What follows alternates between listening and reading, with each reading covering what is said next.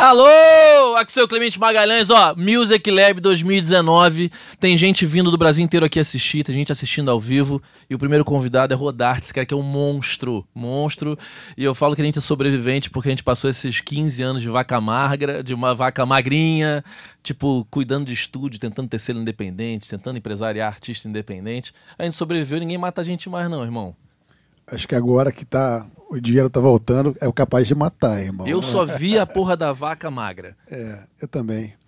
Enfim, mas acho que o momento está bem interessante é, para quem se estruturou, para quem está fazendo é, a sua parte, está focado no seu trabalho e as ferramentas estão aí, né? Eu acho que assim é, democratizaram, mas é, mas as mídias já estão aí dentro do comandando o negócio, né? A real é essa. Total. Me diz uma coisa, cara. Vamos voltar um pouco lá para trás. Cena vive, é, toca de, do bandido. Como você viu aquele mercado naquele momento? Porque eu estava aqui no corredor 5 é, sem saber para onde aquilo ia. Em algum momento a gente não tinha nem uma saída, né? Você falava assim, cara, cada vez se paga, paga menos por estúdio, cada vez querem pagar menos na produção musical, as gravadoras não contratavam mais.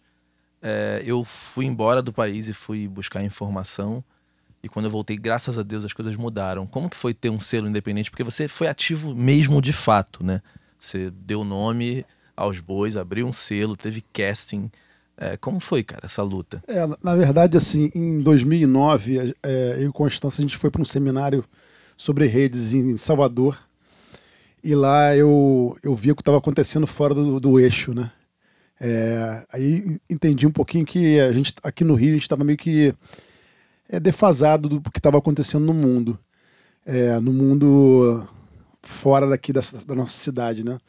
É, e aí eu tomei é, pé do que estava sendo feito pelo pessoal do Fora do Eixo, Pablo Capilé, Felipe Altenfelder, enfim.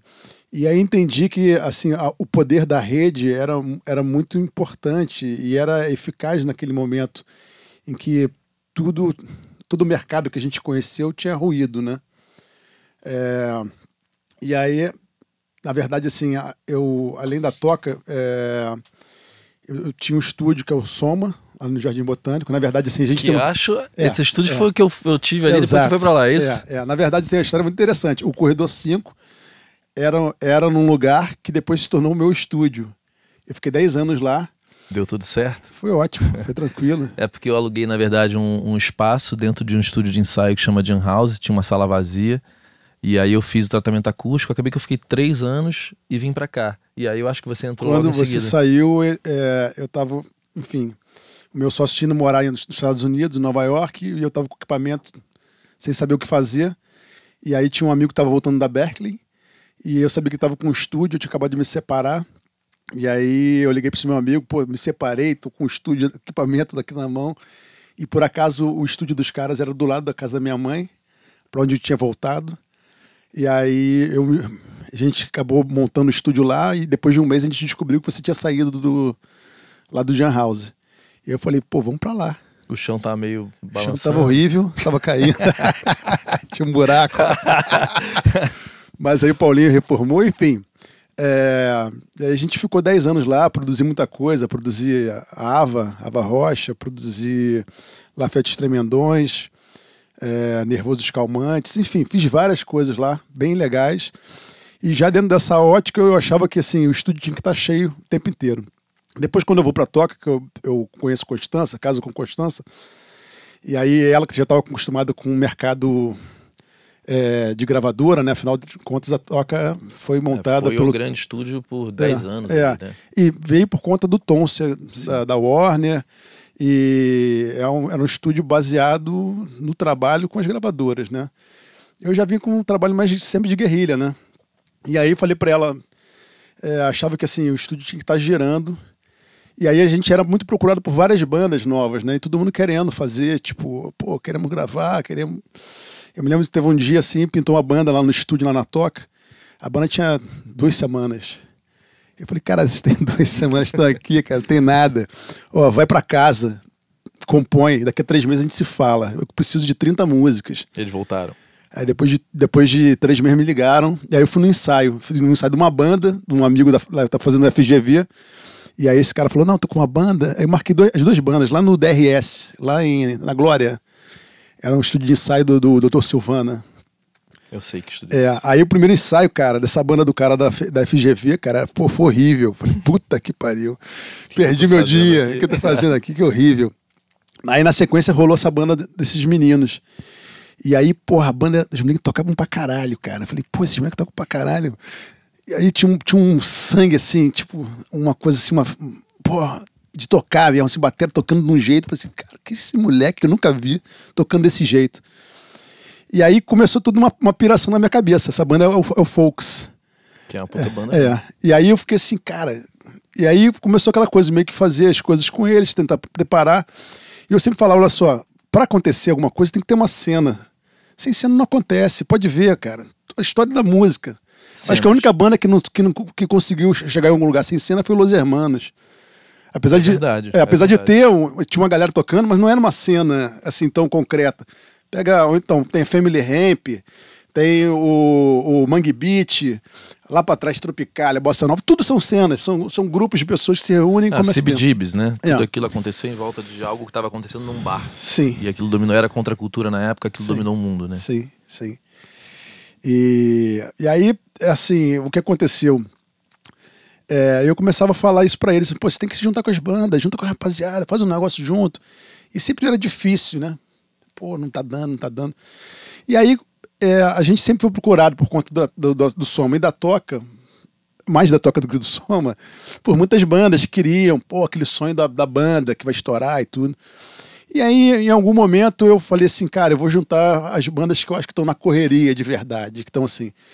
Quais aí, bandas eram essas? E aí, no, no, início foi a Adrena, apresentei para o Canto Cego, que eu conheci no Festival da Nova Música Brasileira, que eles ganharam, e o prêmio era gravar na toca comigo.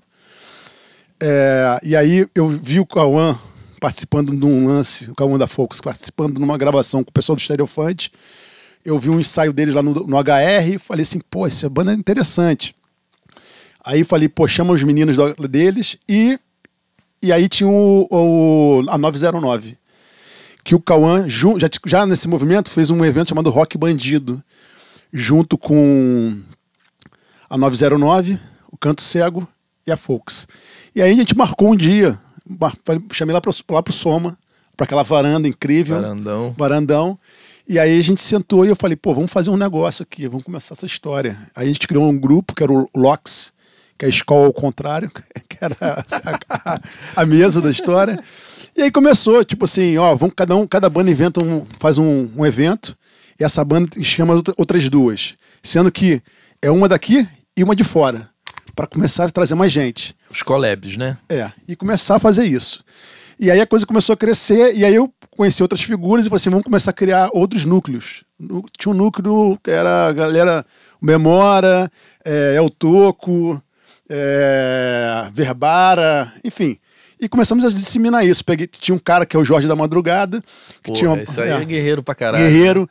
Aí eu falei, Jorge, olha só, você vai ter que agora começar a correr atrás da galera que vão criar núcleos em todos os lugares, porque eu não posso ficar à frente disso. Eu tenho dois, não um estúdio, não, dois estúdios para cuidar. Fora filho, um monte de loucura. Enfim, não vai dar. Então a gente vai criar vários núcleos. E aí a gente começou a fazer isso, a criar várias coisas. E aí foi interessante, porque na verdade, é e aí a gente ativou um, um contato, uma troca que era importante que não havia. Sabe? E, e aí, a, na segunda etapa, foi assim: a toca abrir espaço para as bandas poderem gravar lá. Difícil, porque assim. Tinha contrato nesse momento? Era, uma, é, era um label não, é, é, é, assim. De, acho que quando o Folks foi lançar e que rolou a história da, da Warner, que a Warner ia contratar e acabou não contratando, o Cauã falou para mim assim: porra, você já tem um selo. Você lançou a Érica Martins, vocês lançaram algumas coisas, Carbona. Porra, ativa o selo, bota, vamos fazer pelo selo. falei, porra, cara, o selo. E aí ele começou a me perturbar com isso.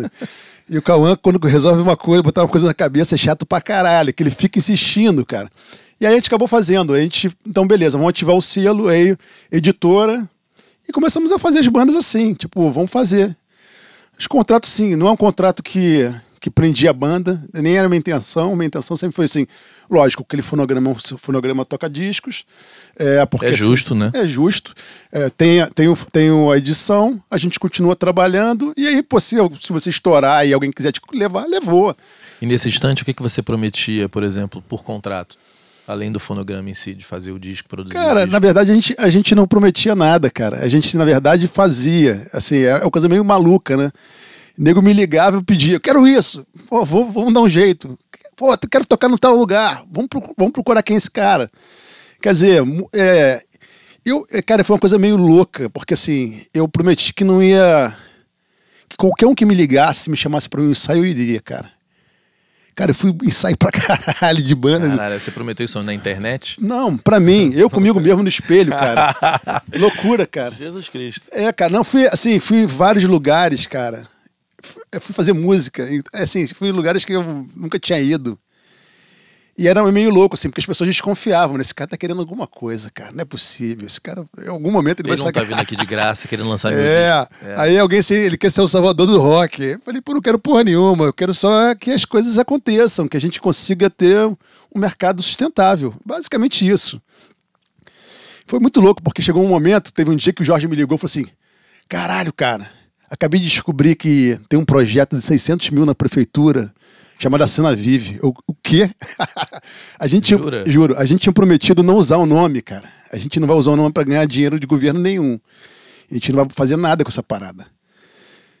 E aí, cara, tanto Alguém assim. criou esse projeto deu o nome dele de É, e botou um cara de uma gravadora como. Que loucura. Hein? Como, como curador. Isso é patenteado por vocês? Sim, a gente patenteou para ninguém usar. Aí um tinha o direito de, da internet, da, da página, outro tinha é, o nome no NPI. Cada um fez uma coisa, assim, todo mundo. Cada um tem uma coisinha, então ninguém tem nada. Beleza, então tá tudo certo.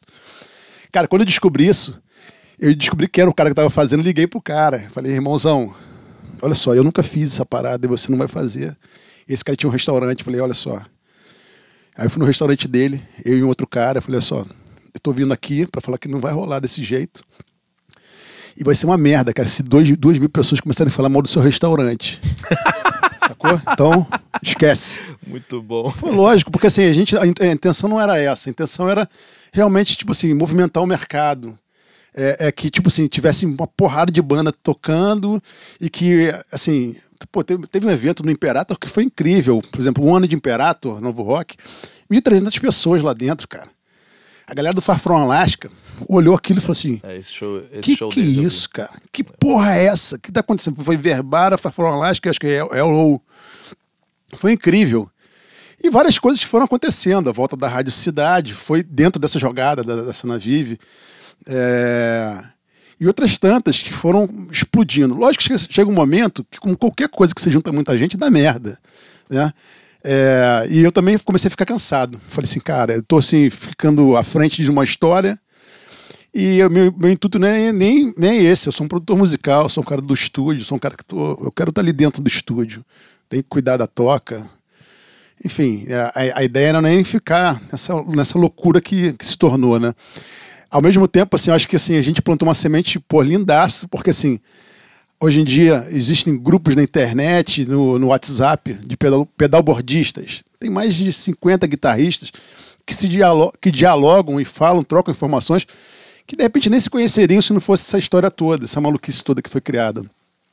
Fora, assim, parcerias entre as bandas, a circulação, coisas que acontecem. E, assim, a, a, o que faltou para mim, acho que no, segundo, terceiro momento, é a questão do investimento, que acredito que ainda vai acontecer.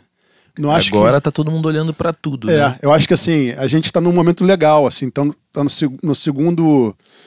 Na segunda etapa de gravação das bandas, por exemplo, o Fogo saindo pro segundo disco. Verbara. Verbara tá pr primeiro ainda, mas é um disco. Verbara é o, é o primeiro. É o outro não era seu, né? É. Não, não chegou a sair nada, não tem nada. Não tem só não na internet tem, aquelas não tem que não nada, Não tem nada, disco, não então. tem disco nenhum. É, na verdade, Aliás, facção... o Verbara é o primeiro disco metade feito na toca e, E- e finalizado e a aqui- mix é isso, aqui, né? é. Que venham outros assim Pô, também. por favor, maravilhoso. É, É, é- é tá um a disco lindo, né, cara. Não, acho que é importante, cara. Acho que assim, a, a Constância falou assim: você. A primeira vez que eu fui na toca, eu fui levado pelo Nervoso, baterista. Tava produzindo Lafayette Tremendões. E aí o meu próprio Constança foi tipo assim, pô, a gente tem que juntar os estúdios, porque os estúdios têm que é, pleitear, que pô, a gente não tem que pagar imposto para trazer os equipamentos, a manutenção, tudo muito caro. Isso é uma coisa muito do meu jeito de ver a vida, que eu acho assim, se a gente está junto, fica mais fácil da gente entender quais são os nossos problemas em comum Sim. e tentar resolver. Sim. Porque assim, é, é muito parecido os perrengues que você passa com os meus sabe? É, e com as outras, os outros estúdios, ou em qualquer lugar que a gente esteja, como cidadão, como pessoa, como é, que quer transformar realmente a realidade do que a gente vive, né? Aliás, falando em perrengue, é, você deve passar pela mesma coisa que eu, né? Há 15 anos atrás a gente mixava um disco, comprava quatro Genelecs. Aí hoje você mixa um disco assim que você não, não sei nem o que que compra. É, e aí tudo bem, a gente Salgadinho veio... ali embaixo. Exatamente. Né? Não, mas é verdade, você mixava um disco há 15 anos atrás, era 20 pau. Hoje o pacote é de 6. Isso quando, né? E, e, gente grande, empresários grandes te ligam para chorar preço, que eu acho uma cretinice danada, porque ninguém chora o preço do médico, ninguém chora o preço do salão de beleza, né? É só em estúdio mesmo que tem esse negócio, produção musical. Só que eu acho que justifica porque a gente veio de aí 15 anos de um mercado que foi caindo, caindo, caindo, caindo. Em algum momento teve que baixar os preços mesmo lá para pagar o que o Liminha cobrava, teve que se reajustar. Só que agora a gente tem um mercado rico novamente, o um mercado crescendo, o um mercado é, voando em termos de todos os nichos estão vendendo, todos os segmentos estão crescendo, as gravadoras estão contratando artistas de todos os tamanhos, só que ainda se paga né, o nosso preço está o mesmo preço de 20 anos atrás, o preço de produção musical está o mesmo de 20 anos atrás. Engenheiros de som que ganhavam 2 mil para fazer um show há 10 anos atrás, hoje o mesmo artista paga 1,200. Então, acho que alguma coisa, aí eu acho que tem que todo mundo juntar, porque se a gente não mudar isso, a gente daqui a 10 anos vai estar tá cobrando 120 a hora.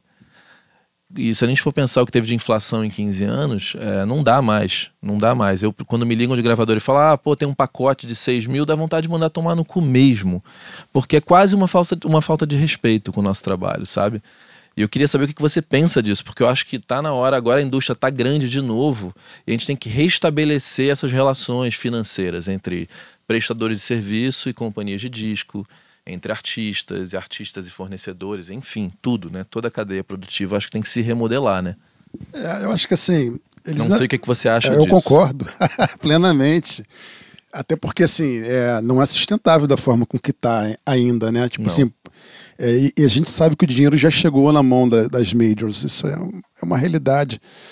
É, ao mesmo tempo, assim, entendo que eles ainda estão é, segurando isso, porque assim, é o oceano azul deles. Eles têm um catálogo, estão ganhando dinheiro por causa desse catálogo, pelo que eles plantaram lá atrás, né?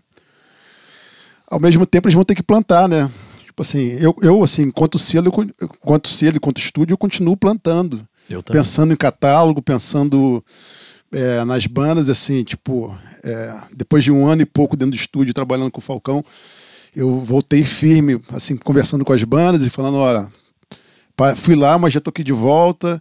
É, e vamos fazer, vamos lançar. Vamos... E o que, que você acha do Rodarte que começou a fazer isso há 10 anos atrás para hoje? Como que você vai se relacionar com essas bandas? Com vai existir um objetivo financeiro? Vai se profissionalizar de uma nova é, forma? Sim, o objetivo financeiro tem que ter porque as contas têm que fechar e eu acho que assim essa, essa acho que essa consciência que a gente passa para as bandas para eles entenderem assim, pô, para você ter a porra do Plex com os, com os falantes todos funcionando, é, e as válvulas Tesla, base marrom, de New, Old Stock, que custam 150 dólares. E você tem muita coisa é, assim lá, né? Tenho. E aí eu preciso que vocês entendam que é, a gente precisa ser um parceiro, você tem que cuidar de mim como eu cuido de vocês. É basicamente isso. Sabe? Eu cuido, mas pô, você tem que cuidar de mim também. Não pode pensar que, porra, é, eu sou Papai Noel, ou sei lá. Enfim, não sou, cara. Até gostaria. Se eu ganhasse na Mega Sena, pô, não precisa pagar porra nenhuma. Eu vou fazer tudo. Mas não tem, não é, não, não é isso. Sabe? E não tem uma gravadora por trás. Porque assim, se eu tivesse uma gravadora por trás, beleza, talvez eu estivesse fazendo também isso, sabe? Tipo. Você acha uma Warner distribuindo selo? É, não só distribuindo, mas entendendo que assim, o que a gente faz, é, assim, especificamente lá na Toca, eu e Constança, a gente desenvolve e descobre talentos, cara. Sim. Se tiver paciência, os caras vão estar, tá, pô, daqui a 10 anos esses, esses, caras vão ser os grandes, sabe? No rock, até no pop. Tô fazendo pop agora também. Falei, ih, vou fazer pop. Sei fazer essa parada, eu era do Eletro Samba, cara. toquei pra caramba, festa, baile, fiz um monte de coisa. Por que, que eu não posso fazer isso? Trabalhei com, com. Fiz drum and bass na época que, que era a parada, sabe? Por que, que eu não posso fazer música eletrônica de novo? Posso fazer também. Mas assim, a minha visão é essa. Tipo assim, se as gravado uma das gravadoras pudesse falar assim, pô, isso aqui é um selo, os caras têm capacidade, vamos investir. A, Nesse a, celeiro mesmo. É, né? celeiro. Daí, pensar em 10 anos, vamos pensar em 10 anos? 10 anos, garanto que a gente vai estourar um monte de coisa maneira. E vai assim, mas eu preciso de ter um suporte. Algum eu tipo de suporte. É né? lógico, sabe? Que eles têm capacidade para isso. Enfim, é, é, é um, algo que eu sinto. Eu, quando eu falo gravadora, eu não penso só em gravadora. Pode ser uma. Uma marca, pode ser a Leves, a, a Coca-Cola. É, a Ambev, enfim. Você vê o que eles fizeram com o Skull Music, cara. Isso é um monte de coisa legal de lá, cara. Sabe? Com o dinheiro que eles gastaram ali, eu faria por muito menos. Ali era muita grana, né? Muita grana. De um jeito muito errado, né? É, mas enfim, mas teve, saiu Tropiquila, saiu Mamundi, saiu um monte de coisa legal, né? Carol Conká. É, Cara, tipo... mas eu acho que se tem um estúdio no Brasil hoje que você pode dizer que tem um branding assim, é o Toca do Bandido, né? Toca do Bandido significa um monte de coisa. Começou lá atrás com, com Tom e você continuou essa história, você é a constância. Então, sei lá, se eu fosse uma Ambev e quisesse conversar com música, eu estaria junto é, da Toca do Bandido. Até porque até na parte de estilo, você já associa a toca com rock, com rock independente, com válvula, com som de verdade, né, com analógico. É, a gente teve coisas interessantes, assim, é, em um, teve um momento que a gente, a gente fez o Rubber Tracks, né, da, ah, é, vocês foram a sede daquele evento, né? É, foi bem legal, foram dois, dois eventos, foi, foi, bem interessante, foi algo assim que, quando a gente viu, a Constância comentou, pô, que legal, isso aqui a gente podia fazer. Aí deu meia hora, tocou o telefone, eram os caras falando, tipo assim, porque eles têm em Nova York um estúdio. Tem, e lá é constante. No, né? É, no Brooklyn. E, e aí foi assim, são, é engraçado, porque a gente vai imaginando coisas e as coisas vão acontecendo. É, e isso foi uma das coisas que a gente imaginou, assim, tipo, ah, podia acontecer e aconteceu. Mas foram e, eventos isolados, né? Foram eventos isolados, eram tipo 15, 20 dias. Mas me ajudou muito na época da Cena Vive. Porque algumas bandas entraram no, e, projeto. É, né? E foi assim, era engraçado, porque falaram assim: como que a gente vai gravar na toca? Eu falei assim, cara, nem eu sei, porque eu, eu, eu não tenho a capacidade de entrar na toca, abrir lá o estúdio, sem ter alguém pagando. Porque não dá, porque as contas vêm. E eu tenho uma responsabilidade com o legado, com tudo, tudo que tem ali, né? E aí, quando rolou essa parada, eu, eu, falo, eu sempre falar pra Giovana assim, mas vai, vai aparecer alguém que vai ajudar a gente. Vai aparecer. Aí, quando rolou o Robert Tracks, os caras olham assim, esse cara é meio bruxo, porra. Não é possível, cara. Tá, tem alguma coisa acontecendo. E foram acontecendo algumas coisas parecidas que foram ajudando a gente nesse sentido. É, e eu sinto, assim, que quando você até perguntou ali fora, pô, tem cena, como é que é? Eu achava que fosse acontecer, na verdade, a gente acha que vai acontecer de um jeito e acontece de outro, né? Sim.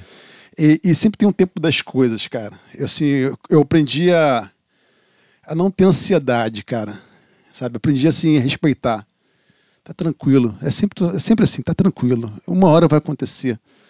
E, e acredito muito, porque assim, a construção e o momento dessas bandas, não, de repente não era lá atrás, cara. Sabe? Imagina se eu fosse botar esses meninos é, ainda é, tão estão inicia, iniciando o seu trabalho já numa responsabilidade de trazer números para as gravadoras, ainda mais naquele momento que ainda não tinha não, dinheiro. cobrança, né, de AIR. E... Pô, imagina, daqui a pouco tinha nego pô, fazendo é, na boquinha da garrafa. É verdade. Assim, mas é, mas isso é não, não. Sabe, a, gente, a gente que trabalha com isso, a gente entende o pensamento do outro lado de lá, né? Eles querem fazer dinheiro. É. é. isso. E não tem tanto um compromisso como você tem com a cena a longo prazo, né? Que você tá olhando essas Sim. bandas falando, pô, daqui a 20 anos. Porque, gente, o disco, é, quando a gente começou com essa história inteira aí de viver de música, é, vendia o disco. Não vendia o disco, ele sumia das lojas, né? Hoje é acumulativo. Cada vez você vai ter um, um, play a mais no teu, no teu canal, entendeu? Do YouTube ou no teu Spotify. Cada vez você vai ter mais gente seguindo, o algoritmo vai estar te mostrando para mais pessoas. E realmente hoje é, é meio que encher, encher o balde. Vai enchendo, vai, vai pingando ali, pingando ali. A moedinha. A moedinha. Tem uma outra coisa que é interessante que a gente não percebe, é que tem segmentos, segmentos que tem menos artistas, né? Então, por exemplo, estourou o Thiago York. O que que o Spotify vai aconselhar para alguém que está ouvindo o Thiago York? acaba caindo no terno, acaba caindo no folks, acaba caindo um monte de coisa, porque não tem tanta coisa para ele indicar. E são milhares de rádios sendo criadas dentro do Spotify todos os dias. Então, logicamente, estourou a Anitta, vai estourar a, a, o próprio Spotify, e aí quando eu vejo os gravadores reclamando do YouTube, do Spotify, eu falo, gente, mas peraí, se você estoura uma Anitta, o Spotify faz o favor para você de mostrar para esse cara que ouviu a Anitta todas as Anitas do planeta Terra, né? Porque é meio assim, você criou a rádio, senta no YouTube, você está vendo a Kéfera, você vai ver um outro vlog aqui. Então eles fazem um marketing de indicação que para mim é, nos deu a chance de competir de igual para igual com o artista de uma gravadora grande, que antigamente não tinha como. Né? Você tinha, eu tinha uma banda chamada Nada Pessoal lá atrás, quando eu era moleque, lotava o canecão, mas as gravadoras olhavam aquilo, era ruim mesmo. Achavam, ah, isso não é legal, não contratava. E aí você não tinha outra chance. E nessa, tipo, banda dos anos 90 do Rio, não sei se ele conhecia, mas Dread Lion. Todos, inclusive vocês, pô. É. Vocês eram da CID? Não, a gente foi da Spotlight. Spotlight. Spotlight ali era, era o no. Baia, o Baia era pra ter um, tido um tamanho Sim, muito maior. sim. E as gravadoras olhavam e falavam assim: ah, não. E aí a gente via outras é, coisas Boato, sendo O contratadas. próprio Pedro Luiz, que depois com o Monobloco conseguiu muito espaço, mas, pô, era uma banda aqui no Rio de Janeiro que era incrível. A própria não- banda do Tom, né? Sim, É o- sim. É, teve o, Que era com o Mongol, né? é, o Hot Knit. Hot Knit era bom, cara. É, e o Tom também teve depois o Peter Perfeito, né? E hoje eu acho que vocês têm a liberdade, de fato, é, de fazer música, botar no mundo. E, cara, tem que trabalhar, porque também não adianta, eu não sei como que você tá vendo a mudança desse artista, porque é, eu vejo um movimento, eu sou muito fã da Constância, de você, da Guta. Tem vários players, assim, que estão aí por aí de graça, tentando educar as pessoas, dar informação e, de fato, mostrar que a gente não pode mais achar que vai ser descoberto, que o mundo vai acontecer, que mesmo que você entre uma gravadora, você não trabalhar, você vai ficar ali, não digo nem que é a geladeira. A gravadora hoje quer market share, então a gente tem que botar um maior número de artistas para dentro. Então não, tem, não é nem geladeira. É, você, é, é o que é, é aquilo mesmo, né? Talvez, eventualmente, se for a bola da vez, aí quando é a bola da vez, eles, eles se mexem. Mas, de fato, a gente tem que trabalhar, a gente tem que ter estratégia, a gente tem que ter algum tipo de, de meta e fala assim, como que eu vou atingir isso aqui? Entendeu? É, na verdade, assim, a, é, a gente tem essa coisa da, de tentar educar, né? Acho que a formação e essa compreensão do, do novo mercado é também para o artista novo. Ele tem que entender essa- isso que você está falando. Não, ninguém vai te descobrir. É, outro dia eu dei uma entrevista para um programa da Record, e aí, cara, foi incrível, porque assim, TV aberta, vai dar aquele. Caraca, meu celular começou a tocar direto. Falei, o que está acontecendo aqui? Nem me lembrava que eu tinha participado A do TV programa. aberta é um. E aí eu fui ver assim, caraca. Aí eu chamei o meu engenheiro. Aí, Moita, olha isso aqui. Caraca, tô bombando aqui. Aí fui ver muitas pessoas perguntando, pedindo ajuda, conselho. Em que programa que você foi? É, foi aquele é, Domingo Espetacular, não? Pode ser? É, é o- Pode. É, é o fantástico deles lá do, do Sim, Record. sim. É. É, Isso é, não, muito comparati- bom. é, é. Não, porque a TV, cara, é. um holofote, é um megafone, né? É. Quando você vai ali. É, e aí, assim, as pessoas perguntando, assim, é, querendo ajuda, querendo assim, pô, tem uma, tem uma cantora aqui, não sei o quê, que é legal. Eu falei, eu ouvi, me manda aí, eu, aquela coisa minha que eu te falei, né? Tipo, De querer ouvir tudo. quero ouvir tudo, quero saber o que está acontecendo, se eu puder ir, se eu tivesse, se eu fosse vários, é, se eu fosse onipresente, eu iria em tudo que é lugar para ver. Ou se a gente tivesse uma Ambev É. bancando, você poderia botar Sim. olheiros no país inteiro pra estar olhando para Exato. pessoas, né? Eu É. acho que é o caminho. E aí foi muito legal, porque assim, rolou assim, essas pessoas perguntando e eu comecei a falar, tipo assim, dá, dá dicas, assim, tipo, olha só, hoje em dia acontece assim, ah, não, porque ela queria vir lá do não sei da onde pra cá. Eu falei, não precisa. Manda ela fazer mais, mais vídeos, manda ela compor, compor bastante, faz muita música, colocar ela tocando, fazendo coisas. Aí, pô, até que eu falei, tem uma menina, aquela Agnes, deve conhecer. Sim. Pô, incrível, cara. Pô, de fuder aquele ali, cara. Pô, quando eu vi aquela menina cantando, cantando a música Charlie Brown, eu vi aquela música e falei, cara, que música maneira. Aí eu depois, daqui a pouco caiu a ficha, né? Ih, é Charlie Brown. Porra, olha o que ela fez com essa música. Ficou lindaça, cara. E assim, hoje em dia tem essa possibilidade, mas assim, o artista tem que se desenvolver.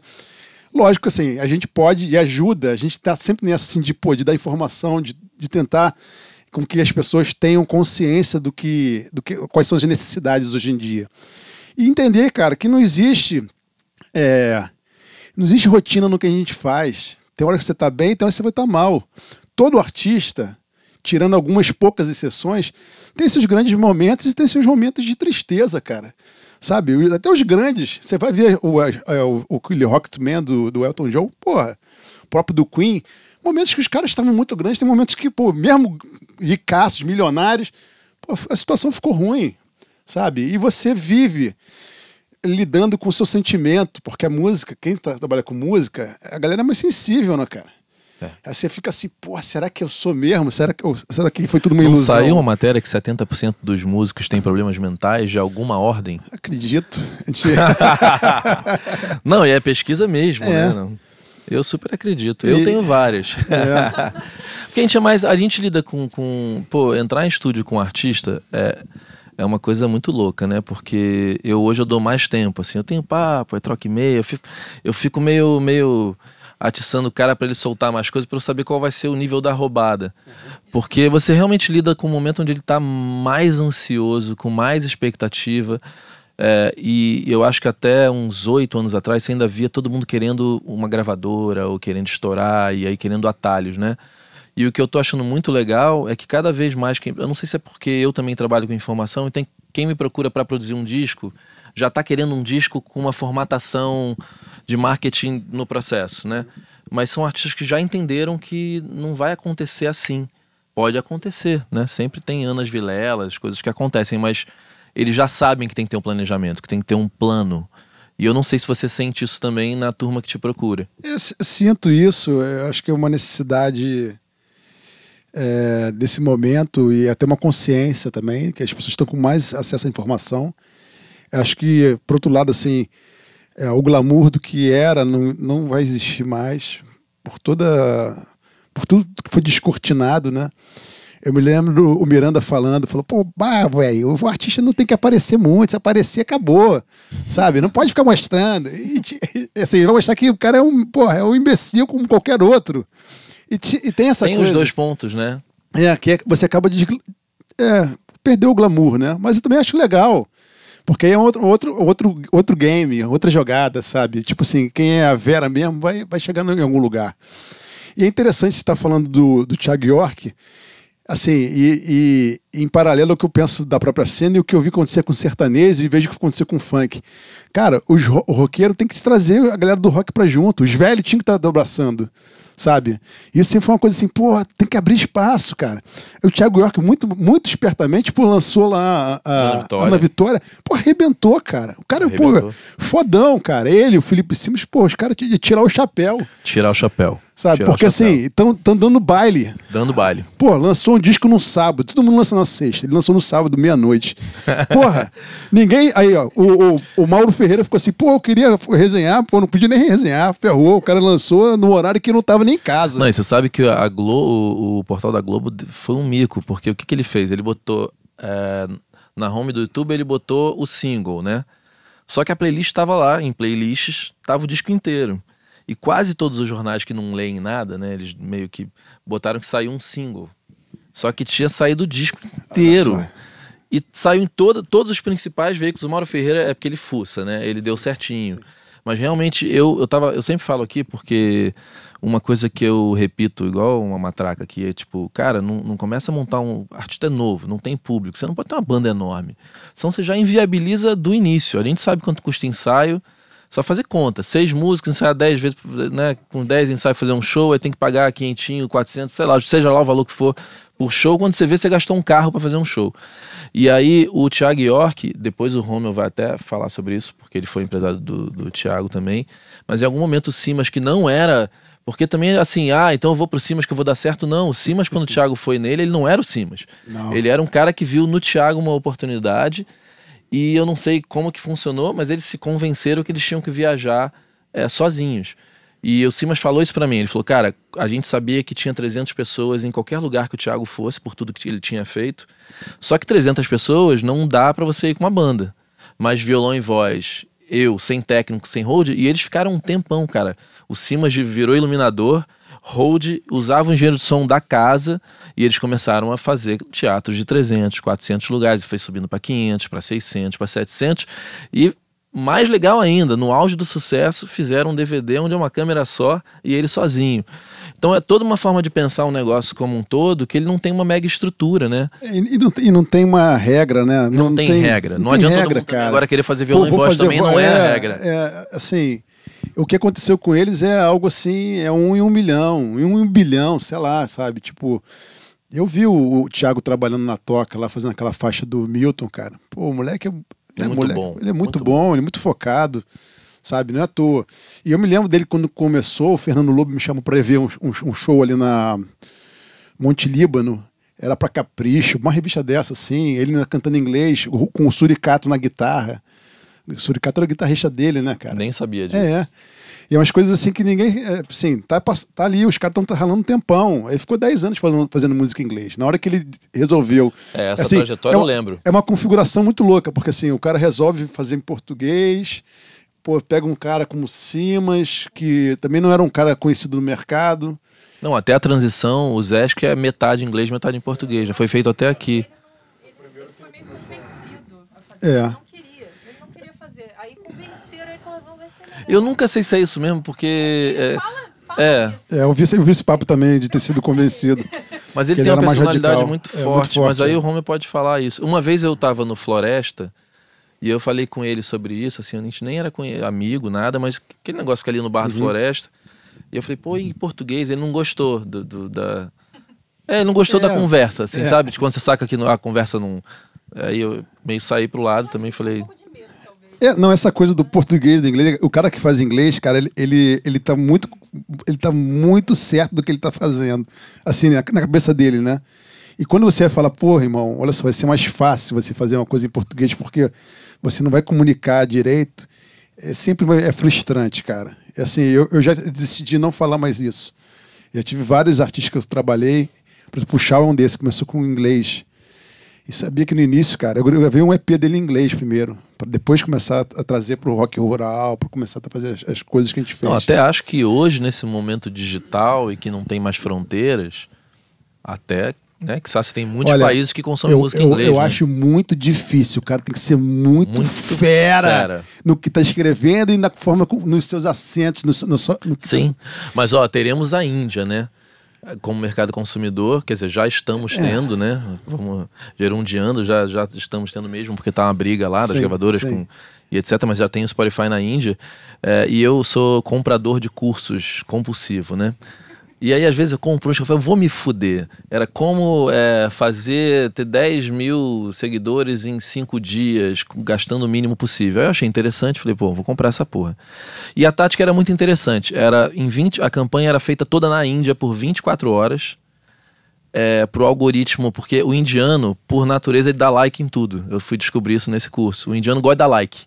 Então ele dá like, dá like, dá like, ele compartilha. E o, o preço do clique na Índia é o, é o país mais barato do mundo. Então, é, o que, que eles fazem? Eles jogam o ad todo para a Índia, aquela merda começa a ter like, like, like, compartilhamento, começa a pagar barato pelo. Ou, se a campanha for por impressão ou por clique, seja lá o que for, você vai pagar barato. E aí eles vão revertem para os países que, que é onde é caro Inglaterra, Estados Unidos, blá blá blá blá blá. E aí realmente o algoritmo teoricamente se engana. O Facebook fala: não, esse post tem relevância. Então, quando chega nos Estados Unidos, porque eu não sei se vocês sabem, mas quando você lança algo que ninguém está vendo, o teu relevance score ali fica baixíssimo. E aí você vai pagar mais caro, né? Natural, igual o Google AdWords. Quanto menos relevância, relevância o anúncio tiver, mais caro você paga. Então eles jogam para a Índia pagando o mínimo para aquilo ali ter alguma relevância e aí depois você joga para os países caros e pagando menos. Então achei interessante. O curso foi caro, tipo, né, eu Vitor, eu sou compulsivo, então eu vi lá o curso em, sei lá, três horas eu vi todos os vídeos. Uhum. Mas eu achei interessante, é uma estratégia. Se você canta inglês, talvez isso sirva para um brasileiro, porque você pode anunciar na Índia e depois virar o ad para onde você o heavy metal, né? Tipo é. Sepultura, por exemplo. É, um, é aquela coisa do caso Angra, milhão, né? né? É, tipo assim, são poucos os que conseguem realmente. Porque tem a coisa do sotaque, aí a letra às vezes é ridícula para o é. cara que. Eu vi uma banda japonesa tocando samba no Brooklyn lá. E era uma coisa muito ridícula. E aí eu fiquei imaginando, desse, juro por Deus, morando lá e teve, tinha aquele forró. Forró in the Dark, sabe? Sim, sim. E aí nesse mesmo lugar tocava essa banda de chinês, japonês, sei lá, tocando samba. Aí eu falei, gente, será que é assim que eles olham quando vê um brasileiro tocando rock? Porque deve ser, né? Deve ser, Eles deve devem olhar aquilo e achar muito esquisito. É, é, enfim, na verdade, assim, essa questão do artista, eu acho que é muito importante a comunicação, né, cara? É, acho que são dois pontos, assim, eu como produtor que eu busco é a originalidade e é algo que alguém que queira comunicar algo. Você tem que comunicar algo. Qual é a sua relevância? relevância, né? Qual é a sua relevância? Você está aqui para quê, sabe?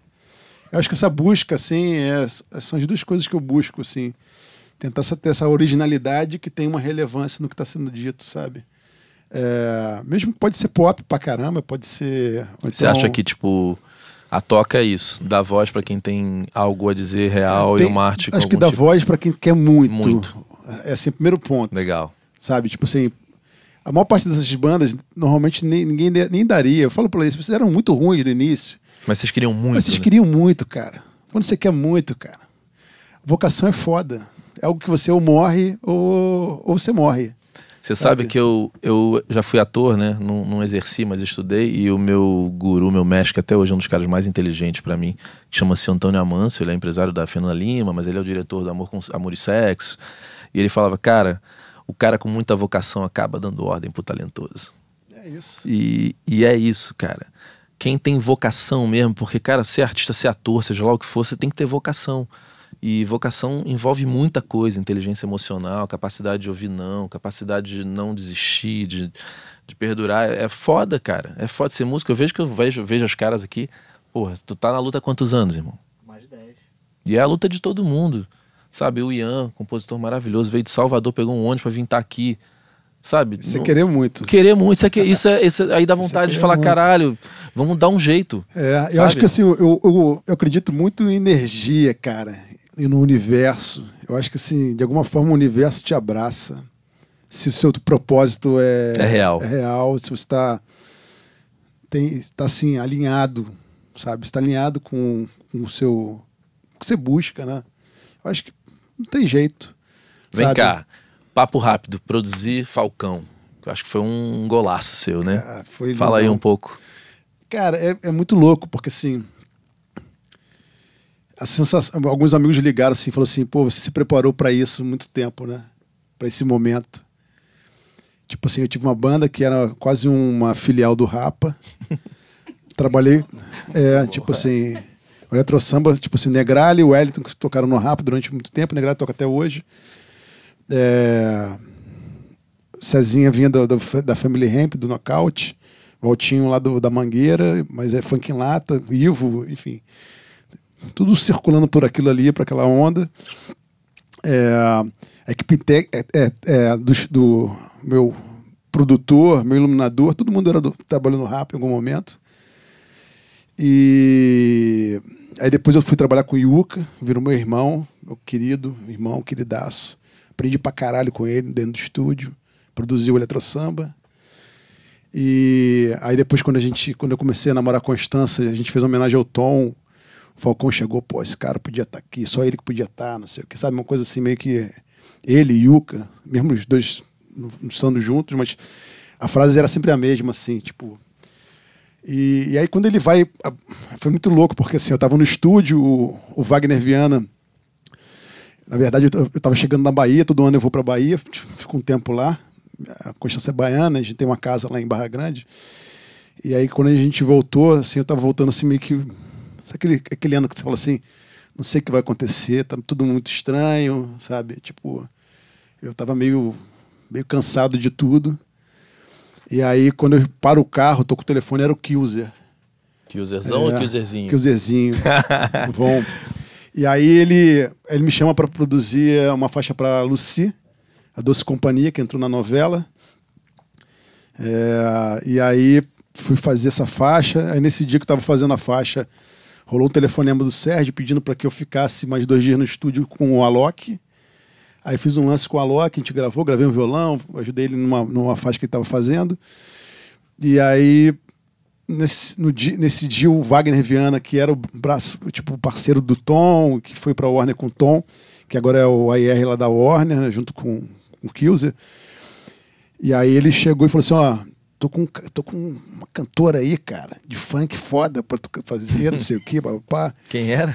Ele falou: não, eu queria que você fizesse você e o Zé, Zé Gon, fazer junto, não sei o quê. Eu falei, "Pô, tá bom, beleza.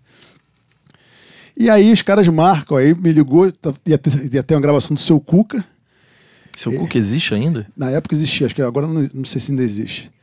Mas é, o, aí eu, li- eu liguei para pro, pro Daniel, falei, cara, Bezerra, eu preciso cancelar a sessão, cara. Tô com um negócio aqui, pô, o cara vai vir de São Paulo, o Zé Gon vem de São Paulo para fazer uma reunião, não sei o quê. Posso passar para o dia seguinte? Pô, cara, é uma coisa que eu nunca faço. Mas o Wagner insistiu tanto. Não, você precisa fazer essa parada. Tá bom. Aí, cara, tô eu no estúdio duas da tarde, assim, deitado, assim, cansado, virado. Aí daqui a pouco ouço um barulho no carro chegando, assim. Eu falei, pô, chegou um carro aí. Aí eu olhei pro assistente e falei, vai abrir lá, cara. Chegou um carro aí. Aí daqui a pouco, quando chega, cara, chega o Falcão e o irmão dele. Eu olhei aquilo e falei, porra. E aí, bicho, antes ele já tinha me falado assim, pô, tô pra entrar em estúdio, vou vir pra cá e não sei o quê, papapá. Beleza, aí como ele começou a falar, falou um monte de coisa, fez um discurso, mandou ele filmando. Ele, pô, queria dizer que eu queria que você produzisse esse disco comigo com o Zé Gon. Falei, Porra, que aí eu- foda, hein? Temos 10 minutos. Aí eu com, pô, uma cara meio de abestalhado, né? Tipo, caralho, cara, o que tá acontecendo aqui? Tipo, pô, aí fiquei emocionadaço, né? Pô, que lindo, cara. Sabe, tipo, muito tempo, muitas coisas aconteceram. E aí passou, passou um filme na cabeça, né? Tipo, pô. E aí depois chegou o Zé Gon, e aí ele também fez o mesmo convite, tudo, e ele me deixou os celulares para fazer, começar a selecionar o material. Acabou que o Zé Gon não fez o disco. Foi só você. Só eu. é, e aí, tipo assim, a gente começou a selecionar o material, 600 arquivos. É, na verdade, eu selecionei três discos. Tem, tem material para três discos já. E Coisa aí, boa pra três? Tem coisa boa para três. Só que o cara é, pô, é um animal, cara. Ele faz música assim, tá aqui, daqui a pouco tá fazendo música. É um puta artista, né? Baita, baita artista. Um cara assim. É, e foi muito interessante para mim, assim, porque eu vi ele, esse processo final de rapa. É, um cara já cansado depois de muito tempo. Banda, né? A gente teve banda, sabe como é que Pô, funciona. difícil. É, é mu- é, tem toda essa alegria, tem a tristeza, tem as dúvidas, tem o conflito, é normal. Ao mesmo tempo, assim, ele ama Só não muito. teve uma banda rica, né? Não, pô. A gente não sabe como que é ter uma banda rica. Deve ser não. outros conflitos, É, né? outros. É. Mas aí, assim, e, e ver o cara assim, ele. Ele foi se transformando, cara, durante o processo. Pô, e é um cara, assim, é muito louco, porque eu, eu, eu sou muito amigo do Yuka. E, e o Falcão, a gente sempre teve uma relação amistosa. E hoje em dia ele virou meu irmãozão, pra caralho, como o Yuka é meu irmão. E, e é muito louco, assim, porque eu sempre- só ficava pensando, um, eu tava com um e ficava pensando no outro. Falei assim, Pô, esses dois juntos ia ser foda, porque eles são muito parecidos, por um lado. Sabe, o jeito de, de trabalhar o horário, é, a, coisa do, do compor, é, as coisas como que eles faziam, cara. E era uma coisa muito incrível, muito linda, cara, de ficar essa comparação, assim, de vendo, pô, cara. E, e depois, e durante o processo, aí o Yuka morreu no final, né? Já, o disco estava pronto. E eu vi como ele ficou, assim, tristão pra caralho. E como ele ficava triste quando ele falava que eles não estavam se falando. Enfim, essas coisas que tem, assim, que as pessoas nem imaginam. O nego fala merda pra caralho. Um bando de babaca falando merda por aí, que nem sabe. E como são pessoas, assim como o Miranda falou, nego que sente, nego que tem sentimento. É, Não é fácil mesmo. não, Não, cara. E assim, eu, eu tenho, só tenho que agradecer a confiança dele, a parceria, a amizade. Tenho maior carinho, maior amor por ele, pelo filho dele que nasceu agora, Tom. Aí vou vir ele engravidar durante o processo, casar, enfim, coisas que foram acontecendo lindaças na vida do cara. E tá agora na estrada, O disco é bom, todo mundo aqui ouviu é, o disco, o disco, é bom pra caralho. Disco, assim, a gente teve assim. É aquela, aquele papo que a gente tava tendo lá atrás. Quando que as gravadoras vão começar a dar o dinheiro certo pelas paradas? Exatamente. Ao mesmo tempo, assim, eu vi a Warner e o Sérgio Afonso, que eu tiro no meu chapéu, investindo numa história que acho que deve ter uns 20 anos que nego não faz. Deixar um artista ficar por um ano dentro do estúdio, sabe? Tipo, Toca fez a sua parte, cobrou um preço menor.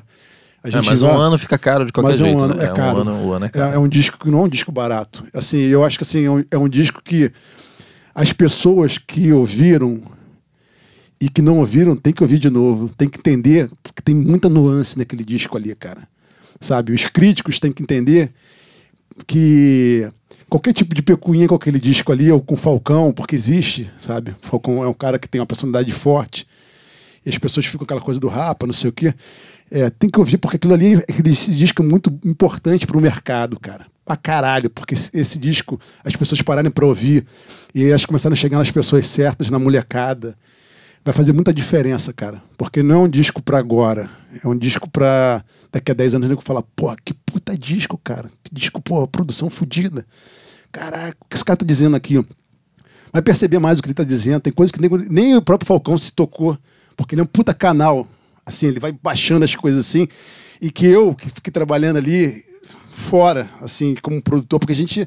A gente fica. A gente não tá ali. A gente É, tá aqui tá, assim, ó. a gente é o exatamente. espectador, tipo assim, caralho, olha isso aqui, olha isso aqui. Sem apego, a gente não tem apego a nada. E ouço aquele disco, cara, outro, outro dia eu botei no carro, assim, depois de um tempo, fui ouvir, falei, porra, olha o que esse cara tá falando, tá falando de coisas que o nego nem imagina, cara. Os caras não nem, tem nem noção do que esse cara tá falando, cara. Que foda, que discão, fodão mesmo, que, que orgulho. Obrigado, Papai do Céu, obrigado, Marcelo Falcão. Muito amor, muito agradecido, cara. Sabe? Pô, parabéns, irmão. Tamo junto. Obrigado pela presença. Pô, você tem que Mesmo. agradecer, cara. Só. Ó, essa empresa aqui, eu não tô recebendo jabá por isso. É, a Dot Perfume, eu produzi um artista romântico, que é o Rossini que tá aqui. E quem bancou o disco, é, Dot Perfume, quem bancou o disco foi essa empresa de perfume. Eu achei muito legal, uma empresa que não é grande, uma empresa que, tipo, feita mesmo com, com, com todo amor do mundo, tá bancando o disco de um artista. E aí ele trouxe os perfumes que você poderia dar para os convidados. E eu tenho o maior prazer do mundo, porque é uma iniciativa sem lei Rouanet. Pô, bancou o disco dele, bancou o meu trabalho como marqueteiro também. Então acho que é uma marca que eu passei a ter carinho. Então tá aqui, perfume para você. Eu super agradeço. Adorei a logo, muito significativa. É. Enfim, eu acho que é. Eu só queria agradecer aqui e dizer, pô, cara, que eu, eu fico meio enclausurado, né, cara? Eu não saio quase de casa. Mas eu fico aqui também, eu não saio daqui. É, eu, porra, é, é de casa para toca, de toca para casa. Aí no máximo a gente vai para Bahia, volta, ou então algum outro estúdio que a gente tem que ir, enfim, eu, não- eu nunca tô na rua, é difícil me ver na rua de bobeira. É, máximo show, ouvir o Livre Color, coisas que a gente curte, assim, enfim, das bandas novas. Mas assim, é, a gente tá em casa acompanhando o que tá sendo feito, cara. E, porra, cara, segue nessa parada. Demora, Demora. mas segue, cara, porque é do caralho, sacou? Me divirto, tô vendo lá, pô, uma animação. Você começou a falar, eu falei, pô, vou ter que chegar nesse mesmo ritmo dele, vai ser foda. Ei, galera, pô! É, porra! Sabe? É, porra, do caralho, cara. É impo- é importante porque tá dando informação. Você falou da Guta Braga, que é queridaça. Pô, a Guta é foda, Pô, bicho. fodona. Queridona, pô, também abraçou a causa quando as coisas começaram. E sempre foi uma pessoa que também dá informação lá com, com, com a página dela, com, com. Enfim, com o que ela faz, né, cara? Informação tem que circular. A gente precisa educar as pessoas, cara. Sim, e outra coisa, gente, eu, é, eu tenho batido meio boca na internet, porque tem, tem canais que estão dando muitas regras, eu fico meio puto quando eu vejo. Porque, cara, as pessoas que chegam às vezes até mim, não tem muita. no- Tem gente que não tem noção mesmo. Então, se eu falar uma bobagem, aquela bobagem vai virar uma verdade para aquela pessoa. É, só que hoje o mercado está com tanta nuance que é muito difícil dizer que se você fizer isso vai dar certo. Acho até que em algum momento teve. Não, leva na gravadora que se os caras botarem no rádio. Mas hoje não tem. E assim, quando você vê canais falando, ah, como compor como Ed Sheeran em, em, em cinco minutos, eu fico muito puto, porque tem gente que acredita. E aí, cara, é, eu vi um vídeo que era uma menina com os né? Aí, pô, ela falou: olha, essa música não deu certo porque esse B, se ele tivesse. Aí eu fico falando assim, cara, um, o que, que esses caras fizeram pra poder tá dizendo o como que faz? Né? Se, o- quem, né? porque se o Leone virasse pra mim e falasse assim, pô, irmão, essa música tivesse feito aqui, mesmo que não tenha regra, pô, o Leone fez isso, tem 50 sucessos, Frejá, Nando Reis, mas pô, um canal no YouTube, cara, sabe? Então a gente tem que se apegar a é, receber as informações, as experiências das pessoas que estão nesse mercado, absorver aquilo e tentar botar aquilo na tua história. E aí não tem regra. Essa vai ser sempre a minha mensagem desse canal, do papo aqui, do papo que eu vou ter com o Homer, com o Chantilly. Eu acho que isso que você está falando é muito importante, porque é, a informação é importante para você se alimentar. Pá, me alimentei. Depois que você se alimentar, Esquece o que foi dito e vai na- no seu sentimento, no É que isso. aquilo vai servir para você. Porque a sua história é única. Ninguém tem uma história igual a da outra. Ninguém. É isso aí. Cada um tem o seu caminho. É isso. Obrigado. Querido. Porra, do caralho, viu? Pariu. Amém.